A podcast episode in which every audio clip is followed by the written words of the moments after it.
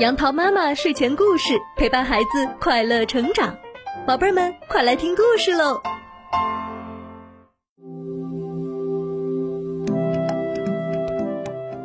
嗨，小朋友们，今天杨桃妈妈要给你讲的故事名字叫做《小雁南飞》。大雁是出色的空中旅行家，春天它们回到北方产卵，养育后代。到了秋天，它们就从北方成群结队、浩浩荡荡地飞回南方过冬。这不，今天故事里的这群大雁，眼看着冬天马上就要到了，它们也集结好队伍，准备飞往南方过冬了。大雁妈妈在出发前仔细地交代小雁：“宝贝，在冬天北方很冷。”所以我们需要飞到南方过冬，南方是温暖的，但我们要飞很远的路。这是你第一次飞这么远，所以一路上一定要跟好爸爸妈妈，不能掉队，好吗？小雁自信地答应了大雁妈妈，他们便成群结队地出发了。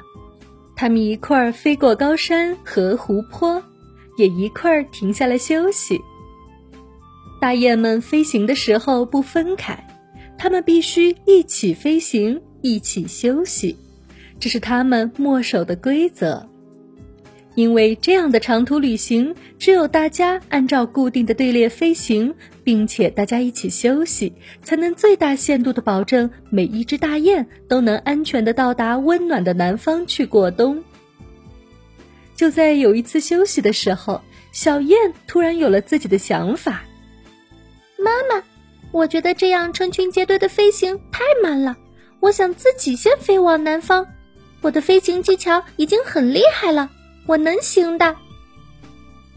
大雁妈妈听了小雁的话，非常生气的警告他：“我们成群结队的飞行和休息固然会使我们的飞行速度减慢，但你知道我们这一路会遇到多少危险吗？”这样结伴而行是最安全的方法。如果你擅自离开队伍的话，是非常危险的。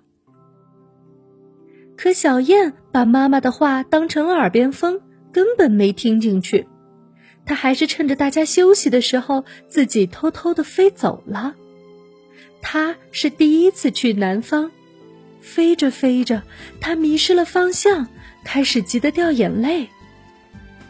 小燕正伤心的东张西望，她自言自语说：“南方到底在哪里呀？我的方向似乎不太对，要怎样才能辨别方向？我要怎样才能找到妈妈呢？我会不会冻死、饿死在这里？”嗯 忽然，小燕发出了一声尖叫。